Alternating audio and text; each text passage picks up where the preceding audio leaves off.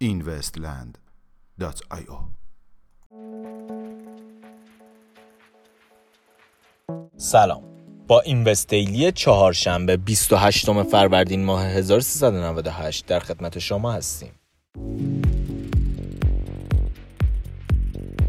انتشار لیست شرکت های بلاکچینی توسط فوربس مجله فوربس اخیراً طی انتشار لیستی از شرکت های بلاکچینی آنها را کودکان میلیارد دلاری نامید و اعلام کرد که حداقل درآمد شرکت های نامبرده تا تاریخ 16 آوریل 2019 به میزان یک میلیارد دلار رسیده است.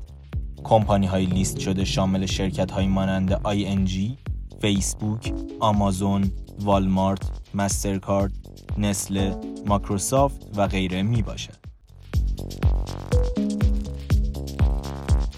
اخراج بیت کوین SV از exchange Kraken به دنبال یک نظرسنجی عمومی و همچنین پس از خروج رمزرز BSV از exchange های Binance و ShapeShift exchange رمزارزی Kraken نیز رسما اعلام کرد که BSV را از لیست خود خارج نموده است.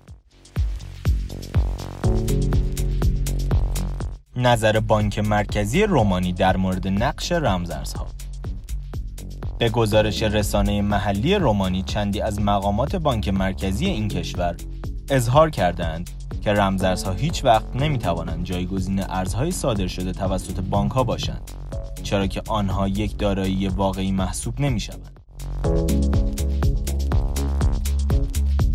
ادغام زبان برنامه نویسی قراردادهای هوشمند با هایپر لجر شرکت بلاکچینی Digital Asset اخیراً طی پستی در وبسایت خود اعلام کرد که این کمپانی قصد دارد تا زبان برنامه نویسی قرارداد هوشمند خود یعنی DAML را با پروژه Sawtooth Hyperledger ادغام کند. معرفی دو محصول بلاکچینی توسط Ernst & Young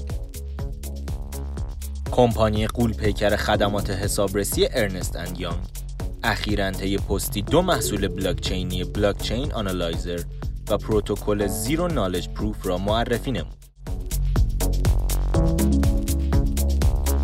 جمعآوری سرمایه برای بازسازی کلیسای نوتردام توسط یک کمپانی بلاکچینی بلاک شو رویداد بین المللی بلاکچینی که توسط رسانه خبری کوین تلگراف طراحی شده است در روز گذشته طی توییتی اعلام کرد که در حال جمعآوری سرمایه برای بازسازی کلیسای نوتردام می باشد.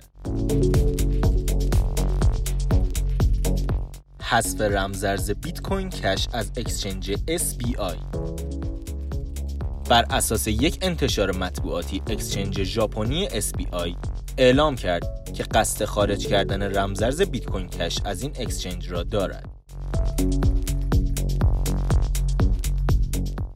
میانگین قیمت 24 ساعته بیت کوین 5174 دلار میانگین قیمت 24 ساعته اتریوم 164 دلار و 95 سنت و مارکت کپ کلی رمزارزها به حدود 176 میلیارد دلار رسید که نسبت به روز گذشته 4 میلیارد دلار افزایش یافته است.